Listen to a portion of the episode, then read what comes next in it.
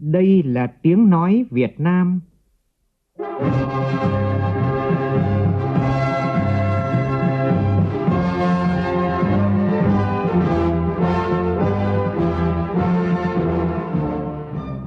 là tiếng nói Việt Nam, phát thanh từ Hà Nội, thủ đô nước Cộng hòa xã hội chủ nghĩa Việt Nam.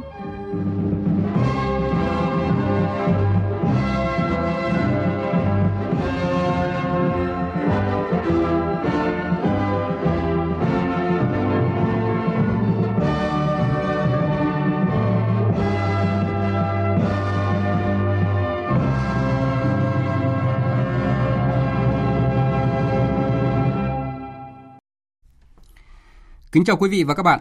Mời quý vị và các bạn nghe chương trình Thời sự chiều của Đài Tiếng nói Việt Nam với những nội dung chính sau đây.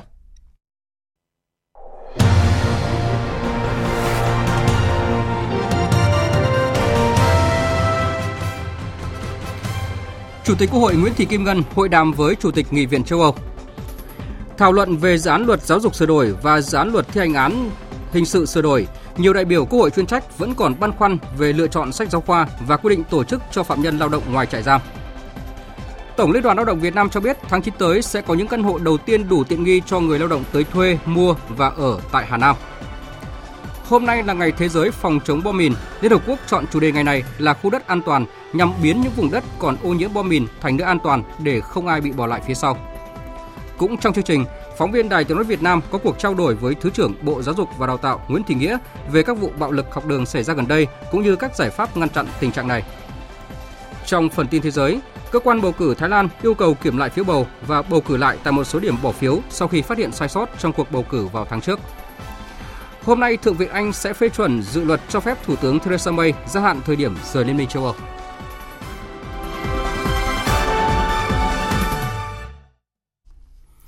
Bây giờ là nội dung chi tiết. Thưa quý vị và các bạn, nhân dịp kỷ niệm lần thứ 59 Quốc khánh nước Cộng hòa Senegal mùng 4 tháng 4 năm 1960, mùng 4 tháng 4 năm 2019, hôm nay Tổng Bí thư, Chủ tịch nước Nguyễn Phú Trọng đã gửi điện mừng đến Tổng thống nước Cộng hòa Senegal Macky Sall. Cùng ngày, Phó Thủ tướng Bộ trưởng Bộ Ngoại giao Phạm Bình Minh đã gửi điện mừng đến Bộ trưởng Ngoại giao và người Senegal ở nước ngoài ngoài nước Cộng hòa Senegal Sidiki Kaba. Còn theo thông cáo của Bộ Ngoại giao, nhận lời mời của Thủ tướng Chính phủ nước Cộng hòa xã hội chủ nghĩa Việt Nam Nguyễn Xuân Phúc, Thủ tướng Vương quốc Hà Lan Mark Rutte sẽ thăm chính thức Việt Nam từ ngày 9 tháng 4 năm 2019. Chiều nay, theo giờ Hà Nội, tại trụ sở Nghị viện châu Âu, Chủ tịch Nghị viện châu Âu Antonio Tansani đã chủ trì lễ đón Chủ tịch Quốc hội Nguyễn Thị Kim Ngân và đoàn đại biểu cấp cao Quốc hội nước ta. Sau lễ đón, hai bên đã tiến hành hội đàm. Phản ánh của phóng viên Lê Tuyết. Chủ tịch Nghị viện châu Âu chúc mừng chuyến thăm của Chủ tịch Quốc hội Nguyễn Thị Kim Ngân đến thăm châu Âu để tăng cường hơn nữa mối quan hệ giữa Liên minh châu Âu và Việt Nam nói chung, giữa Nghị viện châu Âu với Quốc hội Việt Nam. Hiện nay EU và Việt Nam có mối quan hệ chính trị, kinh tế thuận lợi. Chủ tịch Nghị viện châu Âu bày tỏ tự hào vì Liên minh châu Âu là đối tác lớn thứ ba của Việt Nam. Về quan hệ thương mại, tất cả những thông số liên quan EU và Việt Nam rất tích cực. Hai bên cần thúc đẩy hơn nữa mối quan hệ này.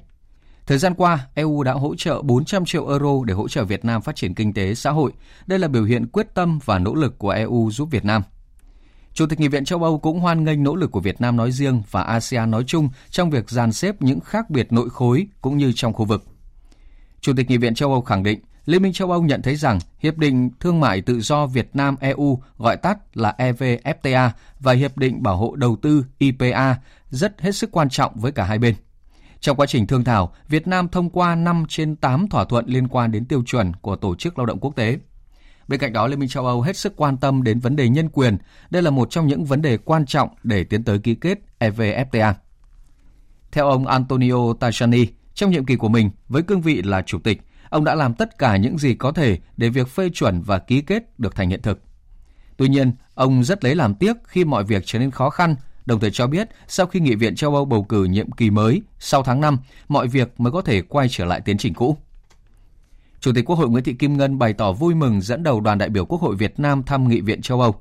Cảm ơn những đóng góp tích cực của ông Chủ tịch Nghị viện châu Âu và tin tưởng tiếp tục đóng vai trò chủ chốt, nỗ lực thúc đẩy quan hệ giữa Nghị viện châu Âu và Việt Nam trong thời gian tới. Chủ tịch Quốc hội cũng thông báo tình hình kinh tế xã hội của Việt Nam tiếp tục giữ ổn định. Năm 2018, kinh tế Việt Nam tăng trưởng 7,08%, mức tăng trưởng cao nhất kể từ năm 2008.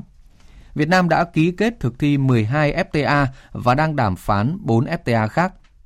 Chủ tịch Quốc hội cho rằng EU là đối tác thương mại lớn thứ tư sau Trung Quốc, Hoa Kỳ, Hàn Quốc, thị trường xuất khẩu lớn thứ hai sau Mỹ, nhà đầu tư lớn thứ năm sau Hàn Quốc, Nhật Bản, Singapore và Đài Loan của Việt Nam. Để nâng cao hợp tác kinh tế lên tầm cao mới, hai bên đã đàm phán xong Hiệp định Thương mại Tự do Việt Nam EU EVFTA. Chủ tịch Quốc hội cho rằng Hiệp định EVFTA và IPA sẽ mang lại lợi ích nhiều mặt cho cả EU và Việt Nam. Trong thời gian qua, hai bên đã hết sức nỗ lực đàm phán để có hiệp định EVFTA toàn diện, tiêu chuẩn cao. Cảm ơn Ủy ban châu Âu vào tháng 10 năm 2018 đã trình EVFTA lên Hội đồng châu Âu để xem xét ký. Tuy nhiên, từ đó đến nay, việc ra soát pháp lý ngôn ngữ và các thủ tục khác kéo dài hơn so với dự kiến. Việt Nam hiểu rằng thời gian qua EU rất bận rộn với Brexit và nhiều vấn đề khác, song cho rằng việc chậm ký kết phê chuẩn EVFTA không đem lại lợi ích cho cả hai bên.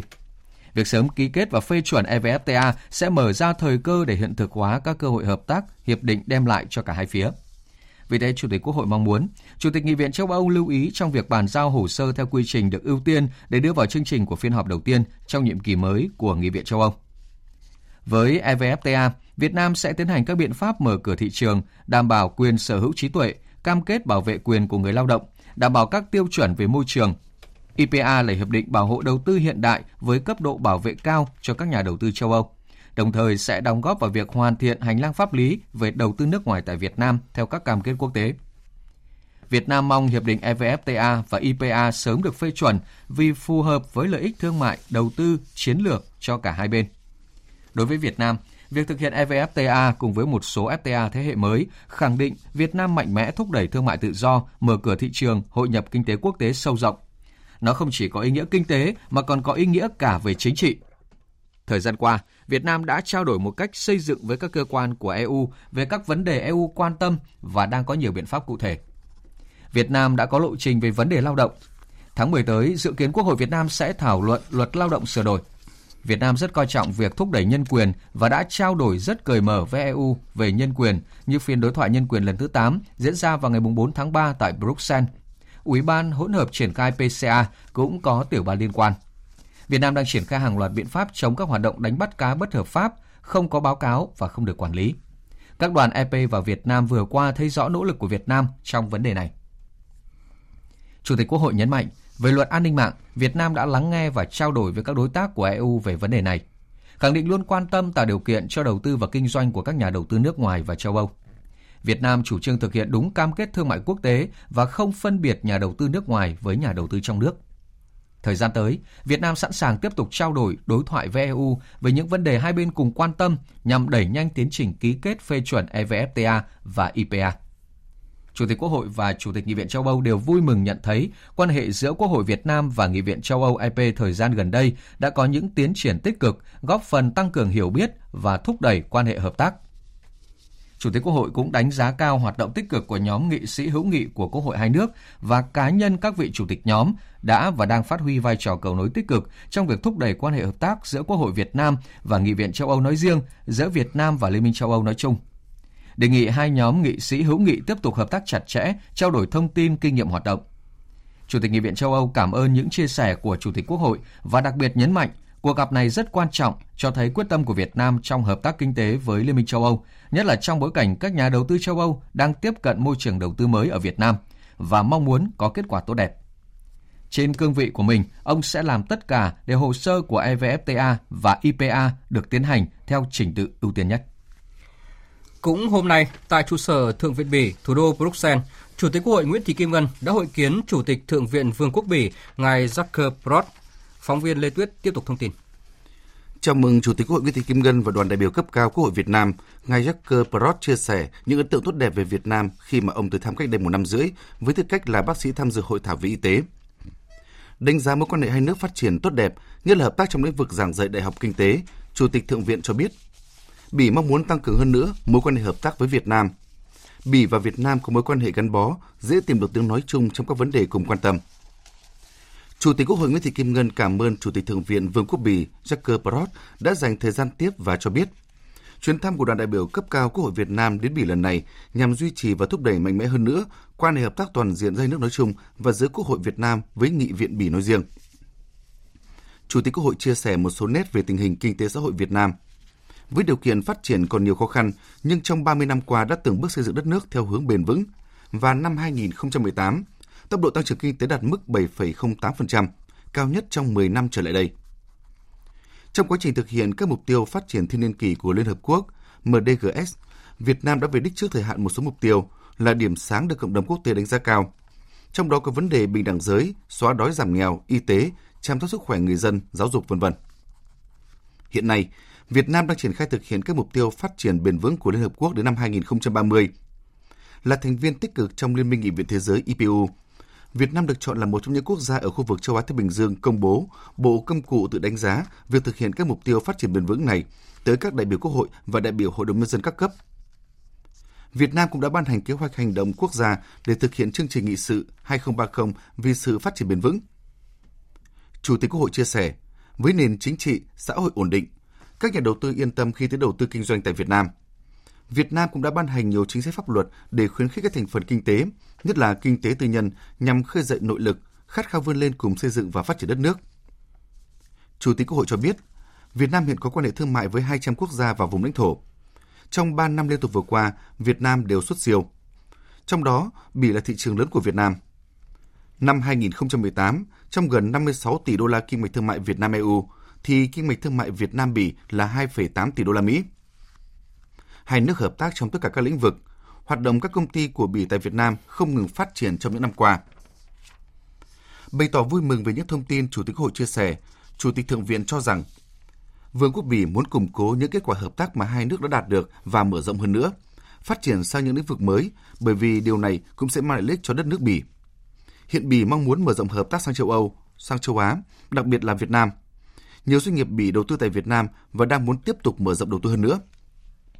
Đánh giá lĩnh vực y tế có rất nhiều tiềm năng hợp tác, Chủ tịch Thượng viện Bỉ nhấn mạnh. Trong cộng đồng Pháp ngữ, Bỉ đã tham gia cùng Pháp, Canada có chương trình đào tạo hỗ trợ cho một số bệnh viện của Việt Nam. Đồng thời cho biết muốn có hợp tác riêng giữa Bỉ và Việt Nam trong lĩnh vực này vì y tế là lĩnh vực Bỉ có thế mạnh.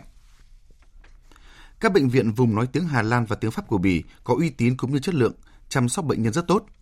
Vì vậy, Bỉ rất vui mừng khi được đóng góp vào sự phát triển y tế tại Việt Nam – Đồng tình với những đề xuất của Chủ tịch Thượng viện Jacques Barrot, Chủ tịch Hội Nguyễn Thị Kim Ngân cho biết, khi về nước sẽ chuyển thông tin đến Bộ Y tế Việt Nam để kết nối và tăng cường hợp tác với Bỉ trong lĩnh vực này. Tại hội kiến, Chủ tịch Quốc hội Nguyễn Thị Kim Ngân và Chủ tịch Thượng viện Bỉ đã trao đổi về việc thúc đẩy ký kết và phê chuẩn Hiệp định Thương mại Tự do Việt Nam Liên minh châu Âu EVFTA. Chủ tịch Quốc hội nêu ra một số vấn đề liên quan đến lợi ích của hai bên trong việc thúc đẩy EVFTA. Cảm ơn sự ủng hộ của Bỉ thời gian qua và đề nghị Chủ tịch Thượng viện ủng hộ, góp phần thúc đẩy để có thể ký và phê chuẩn hiệp định này vào chương trình nghị sự đầu nhiệm kỳ tới của Nghị viện châu Âu, để hiện thực hóa các lợi ích do hiệp định đem lại cho Việt Nam, Bỉ và EU. Chủ tịch Quốc hội cũng đã thông báo với Chủ tịch Thượng viện Bỉ về những vấn đề mà Việt Nam đã và đang thực hiện theo khuyến nghị của EU và EP, và hai bên đã có các cuộc đối thoại cởi mở thẳng thắn. Chủ tịch Thượng viện đánh giá cao những công việc mà Việt Nam đang triển khai thực hiện và cho rằng điều này sẽ mang lại lợi ích chung cho các bên – Đối với EVFTA, Chủ tịch Thượng viện khẳng định sự ủng hộ và cho biết sẽ góp phần thúc đẩy để có thể sớm ký và phê chuẩn hiệp định này.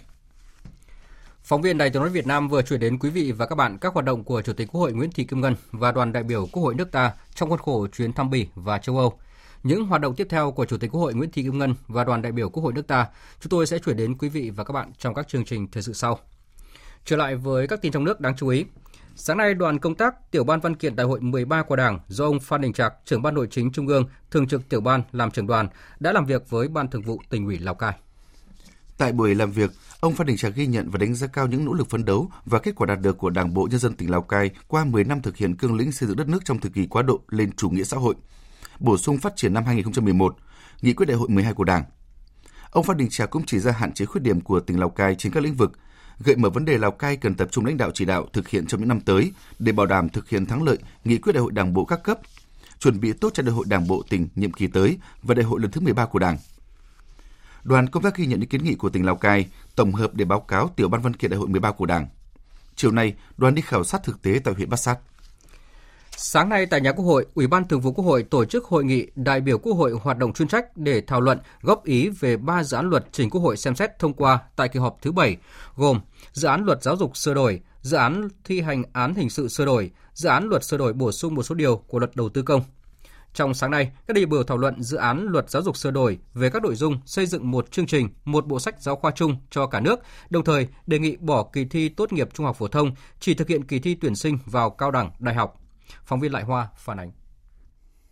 Hiện nay quy định về chương trình sách giáo khoa giáo dục phổ thông trong dự án luật đã cụ thể hóa tinh thần nghị quyết số 29 về đổi mới căn bản toàn diện giáo dục và đào tạo nghị quyết số 88 của Quốc hội về đổi mới chương trình sách giáo khoa giáo dục phổ thông. Theo đó, việc giảng dạy và học tập phổ thông chuyển từ nền giáo dục thiên về truyền thụ kiến thức sang nền giáo dục phát triển phẩm chất, năng lực, hài hòa đức, trí, thể, mỹ và phát huy tốt nhất tiềm năng của mỗi học sinh. Thảo luận về nội dung xây dựng một chương trình một bộ sách giáo khoa chung cho cả nước, đại biểu Tô Văn Tám đoàn Con Tum cho rằng. Quy định là mỗi môn học thì có một hoặc một số sách giáo khoa. Thì vấn đề này tôi thấy thế này này, đối với khoa học tự nhiên ấy, thì có những vấn đề những cái nội dung của nó như các định lý này ờ, các định luật này nước ta cũng giống như các nước thôi. Cho nên tôi cho rằng á, là đối với môn khoa học tự nhiên ấy, thì một môn học tự nhiên như thế có thể có một giáo khoa hoặc là nhiều bộ sách giáo khoa thế nhưng mà các môn khoa học xã hội ấy, ngoài những cái vấn đề những nét chung của xã hội loài người thì cái môn khoa học xã hội còn có những cái nét tính chất nước được mặc định đặc thù bởi truyền thống dân tộc, bởi tâm lý dân tộc, bởi lịch sử dân tộc vân vân. Đối với khoa học xã hội thì nên thống nhất một sách giáo khoa. Các đại biểu đề nghị thể hiện rõ các quy định về mục tiêu nội dung chương trình sách giáo khoa giáo dục phổ thông đảm bảo tính khả thi và tránh lãng phí.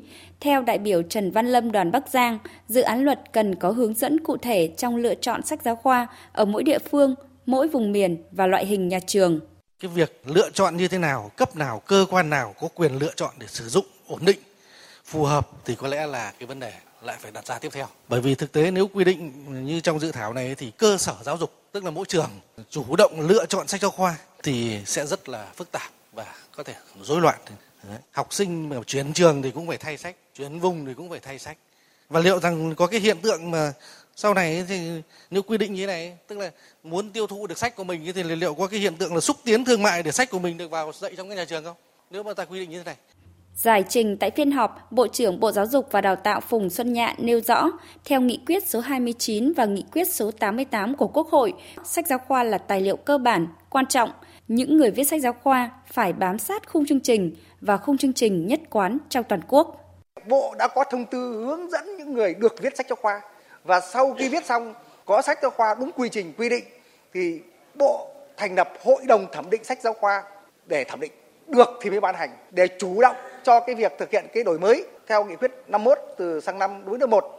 Bộ chỉ đạo biên soạn với lại các bộ của các tổ chức cá nhân khác đều bình đẳng như nhau và được thẩm định dựa trên cái khung chương trình chương trình sách khoa và cái hội đồng quốc gia. Như vậy là không có cái chuyện mà mỗi sách một kiểu, mỗi người một kiểu cũng tại hội nghị, một số ý kiến đại biểu đề nghị xem xét bỏ kỳ thi tốt nghiệp trung học phổ thông, chỉ thực hiện kỳ thi tuyển sinh vào đại học cao đẳng Tuy nhiên, có ý kiến đề nghị vẫn giữ kỳ thi tốt nghiệp trung học phổ thông và giao cho các địa phương thực hiện, nêu các giải pháp về xét tốt nghiệp trung học phổ thông và phải tổ chức thi tuyển đại học. Đại biểu Phạm Văn Hòa, đoàn Đồng Tháp, phân tích.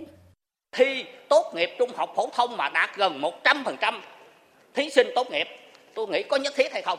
Hay là chúng ta là chỉ xét tuyển sau khi thi học lớp 10 cho đến lớp 12 và xét tuyển theo cái học kỳ học lực các em tốt trung học phổ thông? Vì trung học phổ thông hiện nay cái nhu cầu của cái ngưỡng cửa để các em bước vào đời, nó có cái bằng đó để sau này nó có bằng đó đi học cao lên hoặc như thế nào đó thì tôi nghĩ nó rất phù hợp. Thi mà thi mà đạt 99 phải 9 phần trăm thì tôi nghĩ thi chỉ cho nó tốn kém đối với thi tốt nghiệp trung học phổ thông nên phải có sự cân nhắc. Mà là phải thi tuyển đại học. Đầu vào đại học chúng ta phải có sự chắc lọc theo Ủy ban Văn hóa Giáo dục Thanh niên Thiếu niên và Nhi đồng của Quốc hội, việc tổ chức kỳ thi tốt nghiệp trung học phổ thông là cần thiết để đánh giá mức độ đạt chuẩn giáo dục phổ thông của học sinh, đồng thời điều chỉnh việc dạy học và kiểm tra đánh giá quá trình giáo dục phổ thông, cung cấp dữ liệu quốc gia và việc nghiên cứu xây dựng điều chỉnh chính sách giáo dục và tuyển sinh đại học, tạo hành lang pháp lý để thể chế hóa giáo dục thường xuyên trong tương lai dự thảo luật giáo dục sửa đổi lần này chỉ đặt ra thi tốt nghiệp trung học phổ thông, không quy định phương thức và quy mô tổ chức. Việc tuyển sinh cao đẳng đại học của các cơ sở giáo dục thực hiện theo cơ chế tự chủ quy định bởi luật giáo dục đại học và luật giáo dục nghề nghiệp. Phát biểu tại hội nghị, Phó Thủ tướng Vũ Đức Đam đánh giá luật giáo dục không chỉ đứng riêng mà phải đứng trong tổng thể các luật khác. Nhiều vấn đề hạn chế tiêu cực trong ngành thời gian qua, nhưng nhìn lại không phải do luật mà do thực hiện chưa tốt. Luật giáo dục sửa đổi lần này cần bám vào xu thế của thế giới để hội nhập, trong đó có xu thế là không nhồi nhét, phải sáng tạo và tận dụng công nghệ mới. Trong phiên làm việc chiều nay, thảo luận về dự án luật thi hành án hình sự sửa đổi, vấn đề được nhiều đại biểu Quốc hội chuyên trách quan tâm nhất chính là quy định tổ chức cho phạm nhân lao động ngoài trại giam. Phóng viên Đài Tiếng nói Việt Nam tiếp tục thông tin. Đại biểu Nguyễn Mai Bộ đoàn An Giang cho rằng phạm nhân có mức án phạt tù dưới 7 năm phải chấp hành phạt tù từ khá trở lên mới được cho ra ngoài lao động. Tuy nhiên, phạm nhân có mức án trên 7 năm tù và mức trên 15 năm tù lại không được quy định xếp loại chấp hành phạt từ mức khá trở lên mới được phép ra ngoài lao động là không hợp lý. Đại biểu Nguyễn Mai Bộ kiến nghị Tôi đề nghị là bổ sung cái trường hợp mà phạm tội có tính chất côn đồ không được đi lao động ở ngoài bởi vì trong này là có cái từ là sử dụng vũ khí. Xin thưa các đồng chí là phạm nhân nó vào trại rồi thì chẳng có cơ hội nào mà sử dụng vũ khí. Nhưng thực tế nghiên cứu về tội phạm học, nhân thân tội phạm thì chúng tôi thấy là chính những cái vị mà phạm tội có tính chất côn đồ, nó mới là cái tính hung hăng. Và khi đi lao động ở ngoài trại này thì nó sẽ rất dễ là gây những cái tác động xấu cho xã hội. Góp ý về vấn đề này, đại biểu Trần Văn Mão đoàn Nghệ An bày tỏ băn khoăn, quy định trên có thể phát sinh nhiều vấn đề vì thi hành án hình sự quan trọng là giáo dục cho phạm nhân chứ không phải tạo ra cơ sở vật chất. Khi tổ chức cho phạm nhân lao động ở ngoài khu vực trại giam, vấn đề bảo đảm an ninh trật tự, phòng ngừa phạm nhân mang vật chất, mang vật cấm, thậm chí là cả ma túy, điện thoại di động, vân vân vào cơ sở giam giữ sẽ trở nên rất phức tạp. Nếu như nhà nước bố trí kinh phí để trang bị máy móc phục vụ cho việc kiểm soát an ninh tại các cơ sở sản xuất liên kết với trại giam ờ, cho phạm nhân lao động thì rất khó khả thi vì làm tăng chi phí đầu tư so với hiệu quả thu được. Trong khi ngay khi cả việc trang bị phương tiện kỹ thuật này cho các trại giam, hiện vẫn đang còn rất khó khăn. Theo đại biểu Đặng Thuần Phong, vấn đề này đang còn nhiều ý kiến khác nhau, nhất là khi Quốc hội thảo luận ở tổ. Do đó, vấn đề đưa phạm nhân ra ngoài trại giam để lao động phải xin ý kiến của Quốc hội trước khi làm chính sách. Vì vậy, cần quan tâm tính toán, cân nhắc, tránh việc phạm nhân dù trong thời gian chấp hành án phạt tù, nhưng thời gian ở trong trại giam lại rất ít. Cách thức tổ chức thì cũng cần xem xét là quy định điều kiện về địa điểm để tổ chức cho người lao động làm việc ngoài trại giam nghĩa là về khoảng cách địa lý, hoặc là đảm bảo việc quản lý chấp hành phạt tù cho phạm nhân. Dự thảo ờ, luật thì ờ, không cụ thể vấn đề này. Mà về tổ chức cho lao động làm việc ở ngoài trại giam thì thời gian họ làm như thế nào? Có mức trần không? Hay hoặc là họ đi làm, họ ở luôn ở ngoài? Và nếu như thế này thì trong cái quá trình mà thực hiện rất dễ bị lạm dụng và lợi dụng. Và nó sẽ dẫn tới những cái phức tạp khác, khó lường. Hôm nay tại chùa Sasana Rang Say, thành phố Vị Thanh, tỉnh Hậu Giang, đoàn Ủy ban Trung Mặt trận Tổ quốc Việt Nam do Phó Chủ tịch, Tổng thư ký Ủy ban Trung Mặt trận Tổ quốc Việt Nam Hầu A Lệnh làm trưởng đoàn đã đến thăm chúc mừng Hội đoàn kết sư sãi yêu nước tỉnh Hậu Giang, các vị sư sãi A Cha và bà con đồng bào Khmer nhân dịp Tết cổ truyền Chon Trần Nam Thơ Mây. Tin của phóng viên Tấn Phong, thường trú tại đồng bằng sông Cửu Long. Thay mặt Ban Thường trực Ủy ban Trung ương Mặt trận Tổ quốc Việt Nam, Phó Chủ tịch Tổng Thư ký Ủy ban Trung ương Mặt trận Tổ quốc Việt Nam Hầu Ở Lên gửi đến đồng bào sư sãi cán bộ chiến sĩ, kiều bào là người dân tộc Khmer lời chúc mừng tốt đẹp nhất nhân dịp Tết cổ truyền Chôn cho năm thơ mây của đồng bào Khmer Nam Bộ.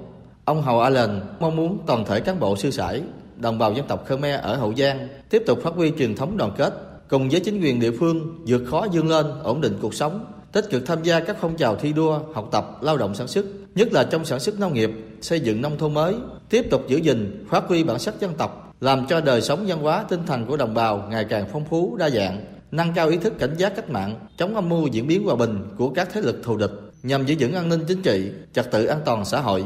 Dịp này, Đoàn Ủy ban Trung ương Mặt trận Tổ quốc Việt Nam đã tặng quà Tết cho chùa Sasana Giang Say, Hội đoàn kết sư sãi yêu nước tỉnh Hậu Giang, các vị sư sãi A Cha, các hội dân tộc Khmer tiêu biểu của tỉnh Hậu Giang. Tại tỉnh Thái Nguyên, sáng nay Hội Nhà báo Việt Nam phối hợp với Ủy ban nhân dân tỉnh Thái Nguyên tổ chức kỷ niệm 70 năm trường dạy làm báo Huỳnh Thúc Kháng. Trường là cơ sở đào tạo báo chí đầu tiên ra đời trong khói súng của cuộc chiến tranh chống thực dân Pháp và là dấu son trong lịch sử báo chí cách mạng nước ta. Phóng viên Văn Hiếu thông tin. Từ năm 1949, khi cuộc kháng chiến chống thực dân Pháp xâm lược đang diễn ra ác liệt, trong điều kiện và chất khó khăn, thiếu thốn đủ mọi bề của nhà nước dân chủ nhân dân mới thành lập, Đảng và Chính phủ vẫn quyết tâm mở lớp dạy viết báo Huỳnh Thúc Kháng để đào tạo, gây dựng đội ngũ cán bộ báo chí cách mạng Việt Nam. Lớp học được tổ chức ở khu rừng Bờ Rạ thuộc xã Tân Thái, huyện Đại Từ. Cách đây 70 năm, khóa học đầu tiên khai giảng ngày 4 tháng 4 năm 1949 gồm 42 học viên đến từ các báo trung ương, quân đội, các ngành, đoàn thể liên khu, ngành thông tin. Đây là mốc son khắc ghi một sự kiện lịch sử gắn liền với một lớp nhà báo tiên phong trong mặt trận báo chí đã từng dành cả đời mình vì mục tiêu tất cả để chiến thắng, góp sức làm nên truyền thống vẻ vang và sức sống của báo chí cách mạng Việt Nam. Nhà báo Lý Thị Trung, nguyên học viên trường dạy làm báo Huỳnh Thúc Kháng chia sẻ. Học thì rất nhiều các các các thầy đến mà lúc bây giờ chưa biết gọi là giáo sư hay là cái gì đâu thế nhưng mà cứ các thầy đến dạy là người thì dạy về chính luận người thì dạy về xã luận rồi người thì dạy về phóng sự rồi người thì dạy về nghĩa là đủ các cách từ dấu son đầu tiên của sự nghiệp đào tạo báo chí tại trường dạy làm báo Huỳnh Thúc Kháng, đến nay chúng ta đã có hơn chục cơ sở đào tạo cán bộ báo chí cho cả bốn loại hình: báo in, báo phát thanh, báo truyền hình, báo điện tử với trình độ từ cao đẳng tới tiến sĩ. Năm 1949, chúng ta có khoảng chục tờ báo với khoảng 300 người làm báo, thì nay chúng ta có hơn 900 cơ quan báo chí và 50.000 người làm báo. Trong đó có 24.000 người là hội viên Hội Nhà báo Việt Nam. Chủ tịch Hội Nhà báo Việt Nam Thuận Hữu khẳng định có thể nói, trường dạy làm báo Huỳnh Thúc Kháng là điển hình của cách dạy và học nghiêm túc dù trong hoàn cảnh kháng chiến vô cùng khó khăn. 42 học viên và 29 giảng viên thực sự là những hạt nhân báo chí cách mạng. Họ đã góp phần to lớn làm nên những trang sử vẻ vang của báo chí nước nhà suốt 70 năm qua. Ghi nhận và tôn vinh giá trị của lịch sử, Bộ Văn hóa Thể thao và Du lịch đã có quyết định công nhận địa điểm trường dạy làm báo Huỳnh Thúc Kháng là di tích lịch sử cấp quốc gia, chính thức là địa chỉ đỏ nơi nuôi dưỡng đam mê trách nhiệm và tự hào nghề nghiệp. Thưa quý vị và các bạn, hôm nay là ngày thế giới phòng chống bom mìn. Theo thống kê, từ năm 1975 đến nay, tại nước ta đã có hơn 40.000 người bị chết, 60.000 người bị thương do bom mìn gây ra. Bom mìn, vật nổ còn sót lại sau chiến tranh là hiểm họa hàng ngày đối với nhiều người dân. Nhân dịp này, sáng nay tại thành phố Đông Hà, tỉnh Quảng Trị, Trung tâm Hành động bom mìn quốc gia Việt Nam phối hợp với Ủy ban dân tỉnh Quảng Trị tổ chức meeting diễu hành hưởng ứng ngày này với chủ đề Khu đất an toàn biến những vùng đất còn ô nhiễm thành sân chơi. Tin của phóng viên Thanh Hiếu tại miền Trung. Buổi meeting hưởng ứng ngày Thế giới phòng chống bom mìn diễn ra với nhiều hoạt động như giáo dục truyền thông về bom mìn, vật nổ và cách phòng tránh, trưng bày hình ảnh về thực trạng ô nhiễm và hiểm họa của bom mìn, vật nổ đối với con người, công tác khắc phục hậu quả. Theo ước tính, số bom đạn còn sót lại sau chiến tranh khoảng 80.000 tấn, tổng diện tích đất ô nhiễm và nghi ngờ ô nhiễm cả nước khoảng 6,13 triệu hecta. Số bom mìn vật liệu chưa nổ hiện còn nằm rải rác tại 63 tỉnh, thành phố, trong đó tập trung nhiều nhất ở các tỉnh miền Trung.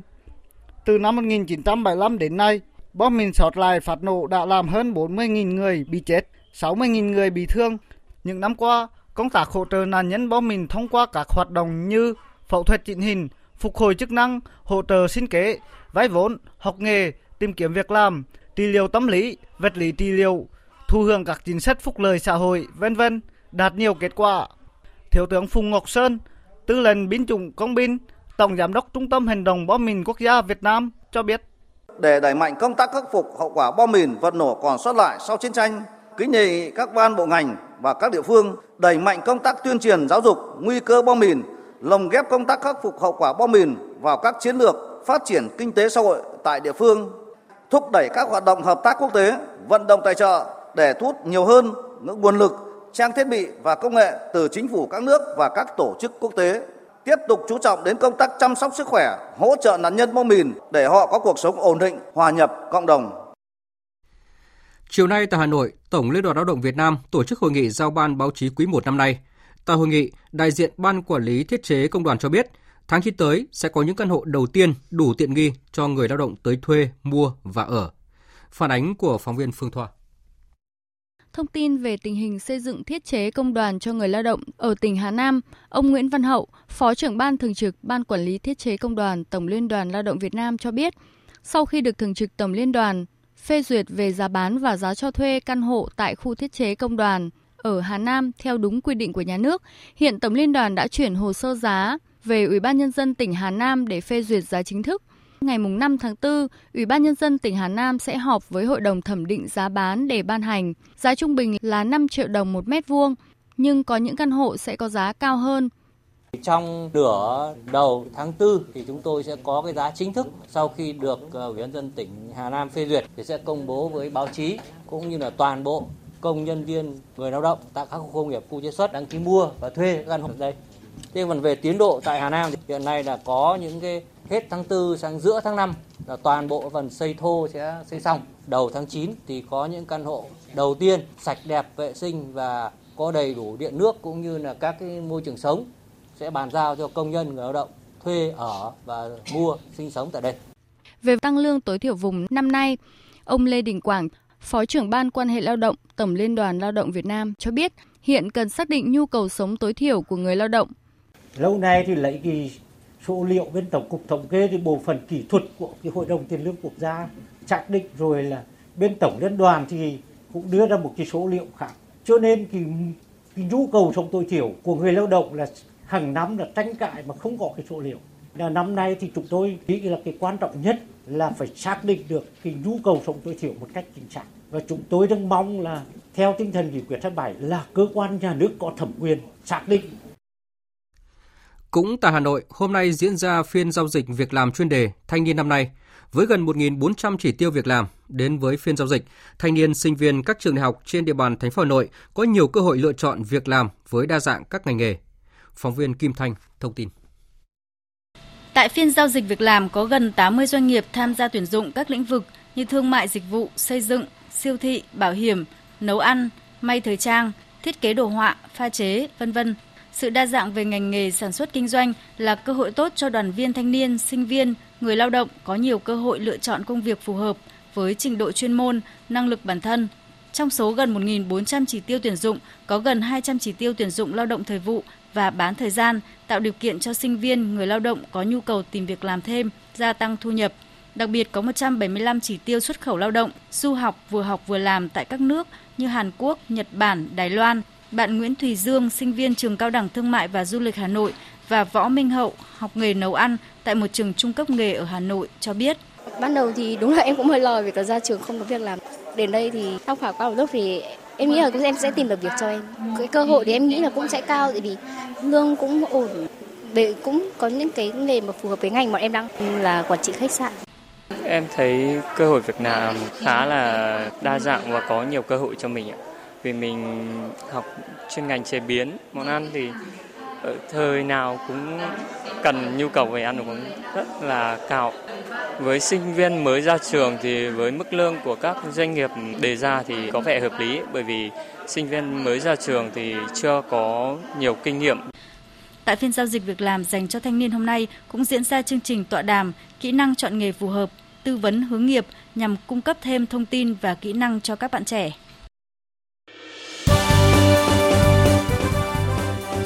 Thời sự tiếng nói Việt Nam. Thông tin nhanh. Bình luận sâu. Tương tác đa chiều.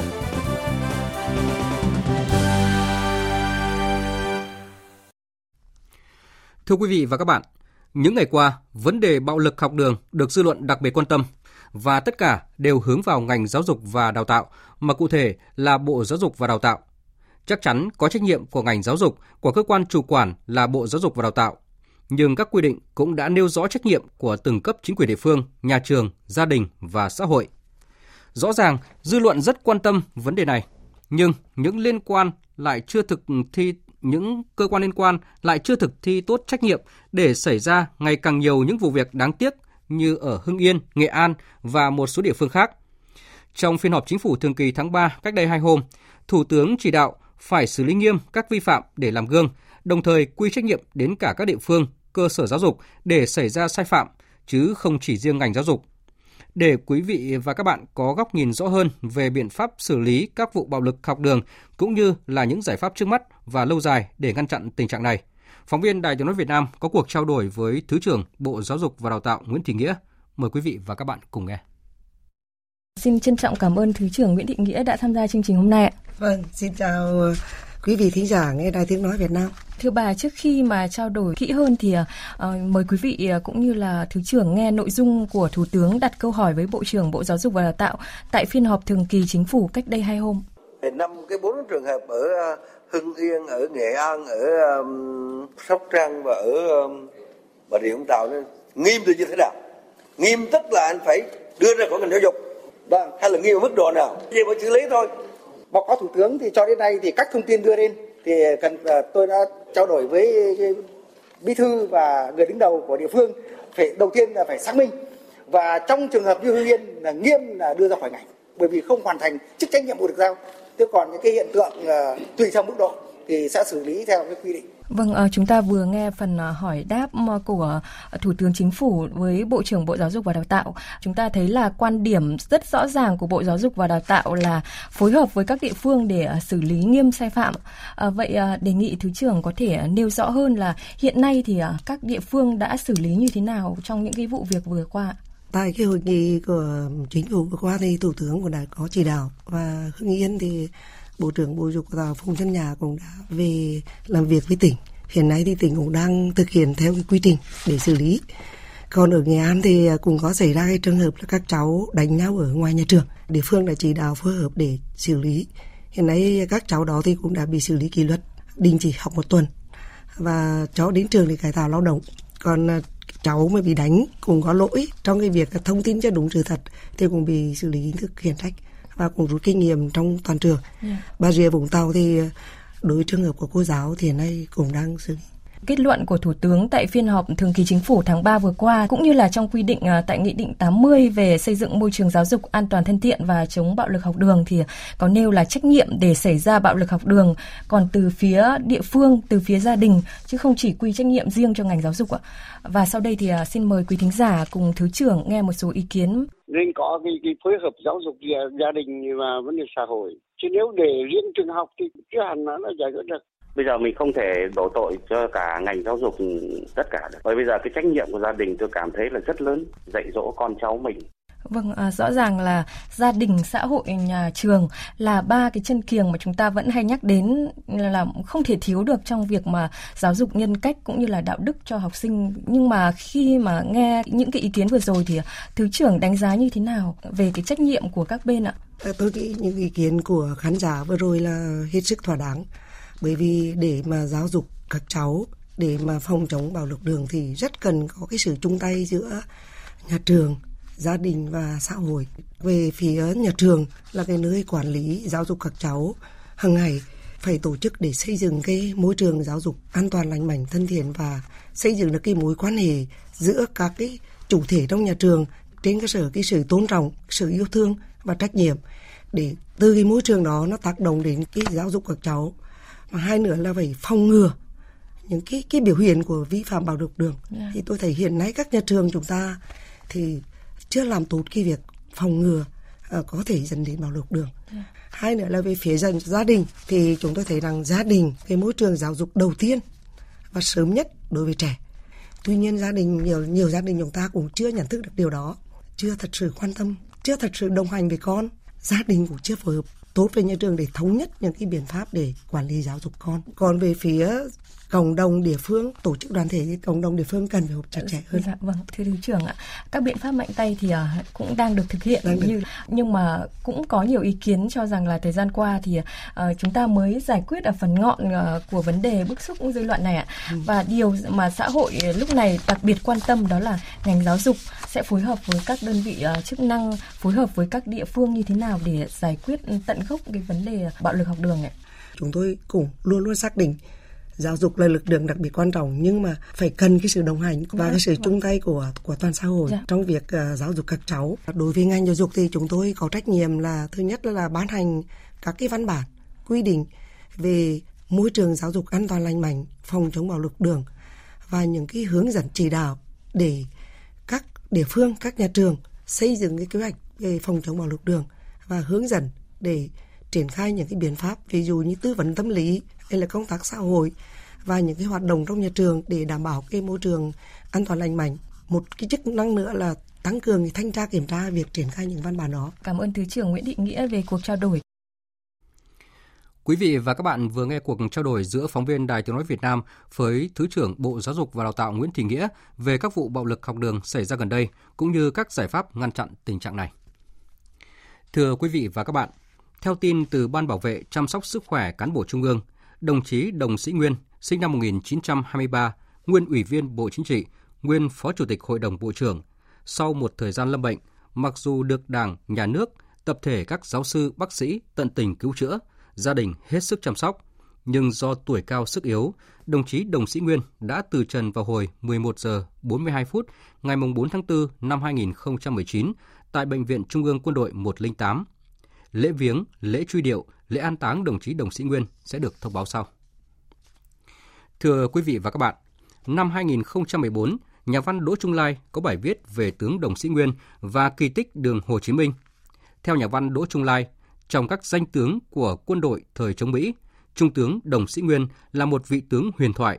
Gần 10 năm làm tư lệnh binh đoàn 559, ông đã cùng nhiều vị tướng lẫy lừng khác như Đinh Đức Thiện, Phan Trọng Tuệ, Đăng Tính, Phan Khắc Hy đã đóng góp to lớn vào sự nghiệp giải phóng dân tộc. Đài Tiếng nói Việt Nam trân trọng trích giới thiệu bài viết của nhà văn Đỗ Trung Lai về tướng Đồng Sĩ Nguyên và kỳ tích đường Hồ Chí Minh. Mời quý vị và các bạn cùng nghe. Cuốn sách Đại thắng mùa xuân của Đại tướng Văn Tiến Dũng viết năm 1975 khi đi chuẩn bị cho chiến dịch Hồ Chí Minh. Máy bay xuống sân bay Đồng Hới, Quảng Bình. Đồng chí Trung tướng Đồng Sĩ Nguyên cùng một đoàn xe của Bộ Tư lệnh 559 từ Quảng Trị ra đã chờ đón chúng tôi ở sân bay. Tới sông Bến Hải, chúng tôi xuống thuyền gắn máy chạy ngược sông.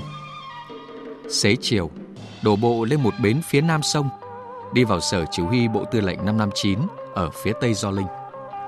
Các đồng chí Đinh Đức Thiện, Đồng Sĩ Nguyên báo cáo tình hình chuẩn bị của hậu cần. Cho biết đã đưa vào mặt trận đầy đủ mọi thứ phục vụ chiến đấu và đề nghị đã đánh là đánh lớn, cần bao nhiêu gạo, đạn, xăng và xe chở quân cũng có đủ từ một con đường sinh ra giữa tiếng gào thét xé trời đêm sâu nhà tù Phú Lợi và tiếng hò vang đồng khởi 1959-1960. Từ buổi vạch lá tìm đường, nộp màu da chai cho sốt rét rừng, cho đến khi cần bao nhiêu gạo, đạn, xăng và xe chở quân cũng có đủ là 15 năm.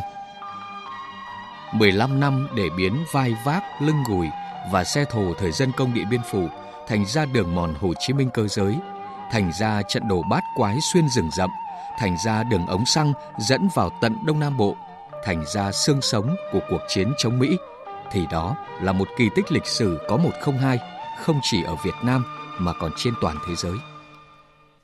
Ngày đó, năm 1967, khi ông Nguyên vào tiếp nhận cương vị tư lệnh Trường Sơn, mới chỉ có 5 tiểu đoàn xe với 750 chiếc, chia thành 4 binh trạng. Thế mà đến đầu năm 1975, khi mà ông Nguyên có thể nói với Bộ Chỉ huy Chiến dịch Hồ Chí Minh, cần bao nhiêu gạo, đạn, xăng và xe chở quân cũng có đủ, thì chỉ riêng vận tải cơ giới, Trường Sơn đã có hai sư đoàn với trên 10.000 xe. Thế là, để các chiến trường, chiến dịch cả Đông Dương cần cái gì và cần bao nhiêu cũng có. Công binh và thanh niên sung phong ông Nguyên dưới mưa bom, bão đạn trong mưa nắng rừng nhiệt đới phải duy trì, nâng cấp, mở rộng để cả một tuyến đường ngày càng vĩ đại. Cao xạ ông Nguyên phải thắng trong cuộc chiến trên trời với không quân địch. Bộ binh ông Nguyên phải cùng với quân dân Trung Hạ Lào giữ và mở rộng vùng giải phóng, làm thất bại mọi cuộc đột kích, mọi chiến dịch mà Mỹ và các loại ngụy Đông Dương nhằm vào tuyến đường, tức là chuyển hoàn toàn nguyên tắc hoạt động, từ phòng tránh là chính sang chủ động phản công mà đi các chiến dịch chiến thắng lớn sau đó. Mậu Thân năm 1968, Đường 9 Nam Lào năm 1971, Đông Hà, Quảng Trị năm 1972, Phước Long, Lộc Ninh năm 1974 và đặc biệt, chiến dịch Hồ Chí Minh giải phóng hoàn toàn miền Nam thống nhất Tổ quốc năm 1975 đã chứng minh tầm nhìn, tài thao lược, tài tổ chức chỉ huy của ông Nguyên và các đồng chí của mình trong việc thực hiện chủ trương của Bộ Chính trị và Quân ủy Trung ương. Nó cũng chứng tỏ vị Tổng tư lệnh Bộ trưởng Quốc phòng, người anh cả của quân đội ngày ấy, Đại tướng Võ Nguyên Giáp đã không chọn nhầm người. Để hoàn thành nhiệm vụ vĩ đại ấy, hai vạn quân ông Nguyên đã vĩnh viễn nằm lại bên đường, trên đường. Ba vạn quân ông Nguyên vĩnh viễn mang thương tật. Còn bao người âm ỉ điêu xin sau này nữa, ai tính hết được không? Bù lại, đường mòn Hồ Chí Minh, tên người Mỹ và đồng minh gọi tuyến đường vận tải chiến lược Trường Sơn, không chỉ là con đường tiếp tế, nó còn là biểu tượng của cả cuộc chiến tranh Việt Nam. Con đường ấy có sức sống mãnh liệt vì nó tượng trưng cho sức chiến đấu của cả dân tộc. Đó là con đường ra tiền tuyến, con đường huyết mạch nối hậu phương lớn với tiền tuyến lớn. Nếu ví tuyến đường mòn Hồ Chí Minh là người mẹ trong gia đình, giấu mặt đi để các con được tuyên dương, thì hình như ở đó cũng thấp thoáng tính cách người tư lệnh lâu nhất của nó. Tướng Đồng Sĩ Nguyên cùng bộ tư lệnh của mình, bộ đội, thanh niên sung phong của mình lặng lẽ làm nhiệm vụ, lặng lẽ và bền bỉ đổ mồ hôi, tâm trí, xương máu, nhiệt huyết cho tuyến đường, cho ngày toàn thắng. Tướng Đồng Sĩ Nguyên không có thói quen dài dòng, xuất hiện ở đâu cũng thấp thoáng. Thế thôi, nhưng chưa bao giờ ông bị khuất lấp sau những thứ tầm thường. Bóng ông thấp thoáng sau những bên những giá trị lớn lao và cao đẹp.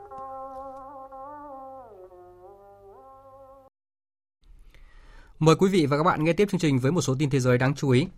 Cơ quan bầu cử Thái Lan vừa yêu cầu kiểm lại phiếu bầu và tổ chức bầu cử lại tại một số địa điểm bỏ phiếu sau khi phát hiện ra sai phạm trong cuộc bầu cử vào tháng trước. Tin chi tiết cho biết. Tuyên bố của Ủy ban bầu cử Thái Lan đề nghị kiểm lại hai đơn vị bỏ phiếu và tổ chức bầu cử lại tại 6 điểm do số cử tri không phù hợp với số phiếu trong cuộc tổng tuyển cử hôm 24 tháng 3 vừa qua. Hoạt động kiểm lại phiếu sẽ diễn ra tại hai điểm ở tỉnh Khon Kaen và các điểm bầu cử tại 5 tỉnh thành khác trong đó có một điểm ở thủ đô Bangkok.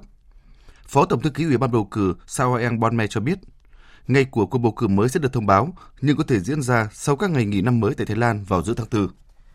Trung Quốc và châu Âu sẽ ký nhiều văn kiện hợp tác trong chuyến công du nước ngoài đầu tiên trong năm nay của Thủ tướng Trung Quốc Lý Khắc Cường. Tin của phóng viên Đài tiếng nói Việt Nam thường trú tại Trung Quốc. Theo thông cáo của Bộ Ngoại giao Trung Quốc, từ ngày 8 đến 12 tháng 4, Thủ tướng Lý Khắc Cường sẽ tới Bruxelles, Bỉ tham dự hội nghị thượng đỉnh Trung Quốc Liên minh châu Âu EU lần thứ 21, tới Croatia dự hội nghị thượng đỉnh lần thứ 8 giữa các nhà lãnh đạo Trung Quốc và 16 nước Trung Đông Âu, đồng thời thăm chính thức Croatia.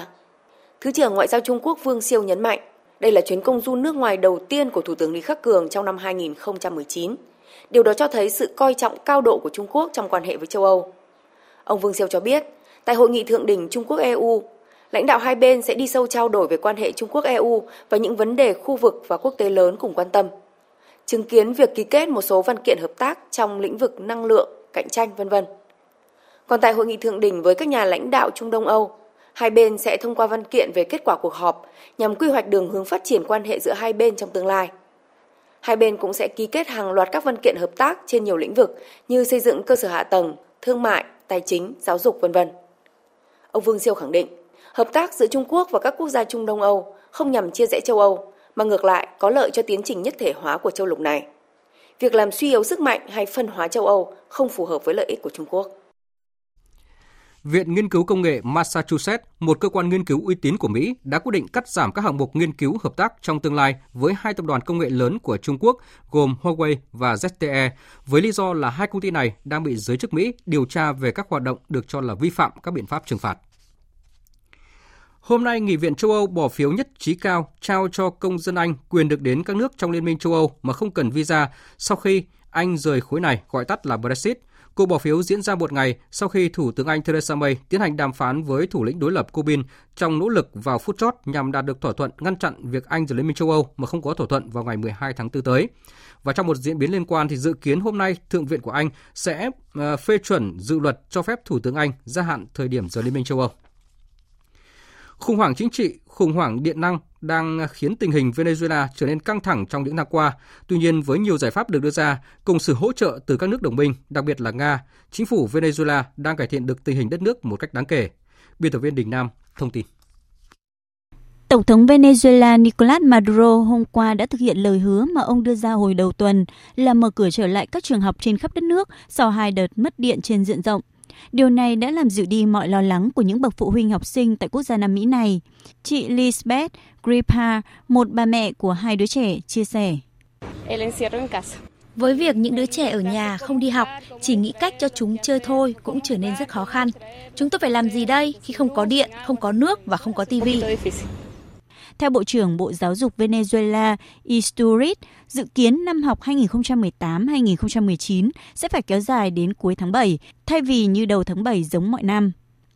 Hiện Venezuela cũng đang có ý định ký kết một thỏa thuận hợp tác với Nga trong lĩnh vực điện năng. Theo Phó Tổng thống Venezuela Ricardo Menendez, hợp tác này sẽ được hai nước đưa ra tại cuộc họp Ủy ban Liên Chính phủ Nga-Venezuela diễn ra trong ngày hôm nay và ngày mai tại Moscow.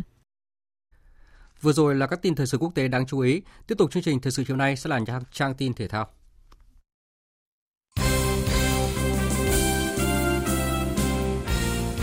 Thưa quý vị và các bạn, hôm nay tại nhà thi đấu trường Đại học Nha Trang Khánh Hòa diễn ra lượt trận thứ hai vòng loại giải Futsal vô địch quốc gia HD Bank 2019. Phản ánh của phóng viên Thành Lương. Được tăng cường thêm hai ala xuất sắc là Trần Tuyên và Đặng Phước Hạnh sau khi giải quyết xong tranh chấp hợp đồng với câu lạc bộ cũ. Có bóng vàng Futsal Việt Nam 2018 Vũ Quốc Hưng cùng các đồng đội mới ở Đà Nẵng FC tràn đầy tự tin khi đối đầu với Việt Football có mùa thứ hai tham dự giải Futsal vô địch quốc gia và Đà Nẵng thắng chung cuộc với tỷ số 6-2. Giành 4 điểm sau hai trận, huấn luyện viên Nguyễn Quang Minh cho rằng vẫn có điểm chưa hài lòng qua màn thể hiện của học trò. Kết quả thì đương nhiên là tôi hài lòng nhưng mà trong diễn biến trong trận đấu thì rõ ràng hiệp một đội bóng của chúng tôi mặc dù tạo ra rất nhiều cơ hội nhưng mà cái khâu dứt điểm của chúng tôi gặp vấn đề chưa thật sự tốt dẫn đến cho cái việc mà khi mà chơi ở giai đoạn cuối của hiệp một nó làm các cầu thủ gặp ức chế tức là thiếu cái sự tỉnh táo trong trong, trong thi đấu. Ở trận đấu sau đó, Sana Khánh Hòa dễ dàng vượt qua Tân binh vnvfc với tỷ số 9-1. Tuy nhiên, việc chỉ ghi được 3 bàn trong hiệp 2 và đa phần các bàn thắng của Sana Khánh Hòa được thực hiện bởi những thành viên trụ cột vẫn khiến huấn luyện viên Đặng Đình Khang tỏ ra chưa thấy thuyết phục. Xảy ra thì câu 3 vào thì cũng đang rất lo lắng tại vì ờ, câu 3 ra phần à, ờ, hết ba thành viên mới tập ờ, à, luyện cùng tôi được à, gần 2 tháng nên là để kết nối các thành viên đó lại cả một cái vấn đề à, thời gian qua tôi chỉnh sửa rất là nhiều nhưng các bạn ấy vào xong cũng chưa như kỳ vọng như tập luyện của chúng tôi với hai trận toàn thắng và ghi 18 bàn chỉ thủng lưới một lần Sana Khánh Hòa đang đứng đầu bảng xếp hạng với 6 điểm. Ở lượt đấu tới Sana Khánh Hòa sẽ gặp Đà Nẵng FC thách thức đầu tiên trong việc thực hiện mục tiêu giành tấm vé đầu tiên vào vòng chung kết. Hôm nay, công ty cổ phần bóng đá chuyên nghiệp Việt Nam và công ty trách nhiệm hữu hạn Tre Việt, hãng hàng không Bamboo Airways chính thức ký kết hợp tác đánh dấu sự kiện Bamboo Airways là nhà tài trợ chính giải bóng đá Cúp Quốc gia 2019. Mùa giải năm nay có tên gọi Giải bóng đá Cúp Quốc gia Bamboo Airways 2019 khởi tranh từ cuối tháng 3 vừa qua và dự kiến kết thúc vào tháng 10 với sự tham dự của 26 đội bóng chuyên nghiệp trên cả nước, bao gồm 14 câu lạc bộ đang tham dự giải vô địch quốc gia, 12 câu lạc bộ ở giải hạng nhất quốc gia. Đội vô địch cúp quốc gia 2019 sẽ nhận giải thưởng 1 tỷ đồng và đại diện cho Việt Nam tham dự đấu trường AFC Cup. Sau khi kết thúc chuyến tập huấn thi đấu giao hữu quốc tế ở Nhật Bản đầu tháng 3 vừa qua, tuyển U19 nữ Việt Nam tập trung tập luyện trở lại tại Trung tâm Đào tạo bóng đá trẻ Việt Nam để chuẩn bị cho vòng loại thứ hai giải U19 nữ châu Á 2019 diễn ra từ ngày 26 tháng 4. Ở vòng đấu này, chủ nhà U19 nữ Việt Nam nằm cùng bảng B với các đối thủ Hàn Quốc, Iran và Liban. Chuyển sang các tin thể thao đáng chú ý khác. Kỳ thủ số 1 Việt Nam Lê Quang Liêm đã có chiến thắng trước đối thủ Siam Mikhin người Ấn Độ sau 40 nước đấu trí ở ván 3 giải cờ vua quốc tế Dubai mở rộng 2019 kết thúc dạng sáng nay tại các tiểu vương quốc Ả Rập Thống Nhất. Kết quả này giúp Quang Liêm nằm trong nhóm 2 với 2 điểm rưỡi, kém nhóm đầu nửa điểm. Cũng góp mặt ở giải đấu này tài năng trẻ Nguyễn Anh Khôi Hòa Munan của Ấn Độ sau 65 nước đi và tụt xuống nhóm 3 khi chỉ có 2 điểm. Sáng nay tại thành phố Hồ Chí Minh, ban tổ chức cuộc đua Cúp xe đạp truyền hình thành phố Hồ Chí Minh đã họp báo thông tin về giải đấu. Giải năm nay gồm 16 chặng với tổng lộ trình 1.926 km, xuất phát từ Nghệ An ngày 13 tháng 4 và kết thúc tại thành phố Hồ Chí Minh đúng ngày 30 tháng 4. Giải đua quy tụ 13 đội đua mạnh trong nước với tổng giải thưởng hơn 1 tỷ đồng, trong đó tay đua đoạt áo vàng Trung Quốc được thưởng 150 triệu đồng. Đêm qua và dạng sáng nay trên các sân cỏ châu Âu diễn ra loạt trận cầu hấp dẫn. Tại tứ kết Cúp Quốc gia Đức, Bayern Munich đánh bại đội bóng vô danh Heidenheim để có vé vào bán kết, trong khi ở bán kết Cúp Quốc gia Pháp, Paris Saint-Germain thắng đậm Nantes và giành quyền vào chơi trận chung kết. Dù phải chơi với 10 người trước Heidenheim từ phút thứ 15, nhưng Bayern Munich vẫn giành chiến thắng với tỷ số 5-4. Tiền đạo Thomas Müller của Bayern Munich chia sẻ, anh thực sự không hiểu chuyện gì đã xảy ra ở trận đấu này. Natürlich war man ein bisschen aufgewühlt jetzt noch nach dem Spiel. Tôi vẫn còn ngỡ ngàng về những gì đã diễn ra ở trận đấu này. Chúng tôi đã gặp khá nhiều phiền toái. Chúng tôi cần phải phân tích và đánh giá lại trận đấu này một cách nghiêm túc trước cuộc đối đầu quan trọng với Dortmund ở Bundesliga vào cuối tuần này. Chúng tôi biết cần phải làm gì trong trận đấu với Dortmund, nhưng trận đấu hôm nay thật sự là điên rồ. Trong khi đó, tại bán kết cúp quốc gia Pháp, Paris Saint-Germain đánh bại Nantes với tỷ số 3-0 để giành quyền vào chung kết. Chia sẻ với truyền thông về tình hình hồi phục chấn thương của Neymar và khả năng ra sân của tiền đạo này trong phần còn lại của mùa giải, huấn luyện viên Thomas Tuchel cho biết. Cậu ấy đã cảm thấy tốt hơn và không bị đau nữa, nhưng còn quá sớm để nói về việc cậu ấy có thể ra sân hay không. Chúng tôi cần phải kiên nhẫn với cậu ấy. Thật khó cho tôi và cho cả Neymar, nhưng chúng tôi sẽ có cách giải quyết. Neymar sẽ có ngày trở lại, nhưng tôi không dám chắc đó là ngày nào. Đối thủ của Paris Saint-Germain trong trận chung kết ngày 28 tháng 4 là Rennes, đội trước đó đã vượt qua Lyon với tỷ số 3-2. Dự báo thời tiết Phía Tây Bắc Bộ, nhiều mây, đêm có mưa rào và rông rải rác, ngày có mưa vài nơi, trưa chiều giảm mây trời nắng, gió nhẹ.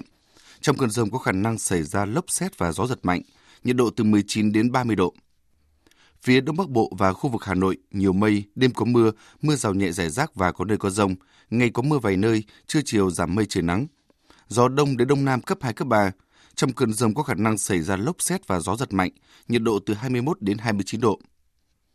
Các tỉnh từ Thanh Hóa đến Thừa Thiên Huế có mây, chiều tối và đêm có mưa rào và rông vài nơi, ngày nắng. Riêng phía Nam chiều tối mai có mưa rào và rông rải rác, gió nhẹ.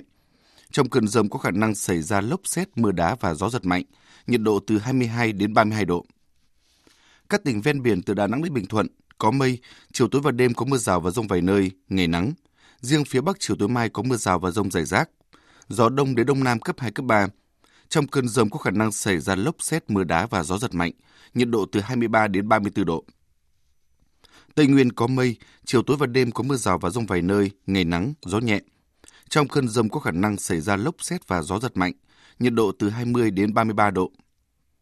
Nam Bộ có mây, chiều tối và đêm có mưa rào và rông vài nơi, ngày nắng. Riêng miền Đông có nơi có nắng nóng, gió nhẹ.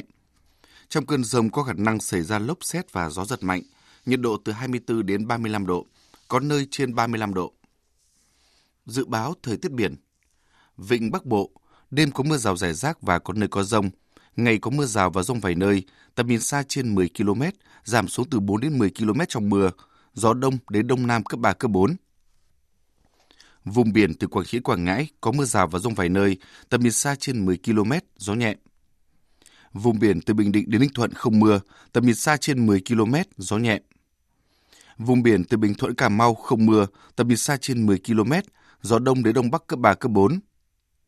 Vùng biển từ Cà Mau đến Kiên Giang, bao gồm cả Phú Quốc và Vịnh Thái Lan, có mưa rào và rông vài nơi, tầm nhìn xa trên 10 km, gió nhẹ. Khu vực Bắc và giữa Biển Đông có mưa rào và rông vài nơi, tầm nhìn xa trên 10 km, gió đông đến đông bắc cấp 3, cấp 4. Khu vực Nam Biển Đông, khu vực quần đảo Trường Sa thuộc tỉnh Khánh Hòa không mưa, tầm nhìn xa trên 10 km, gió đông đến đông bắc cấp 3, cấp 4.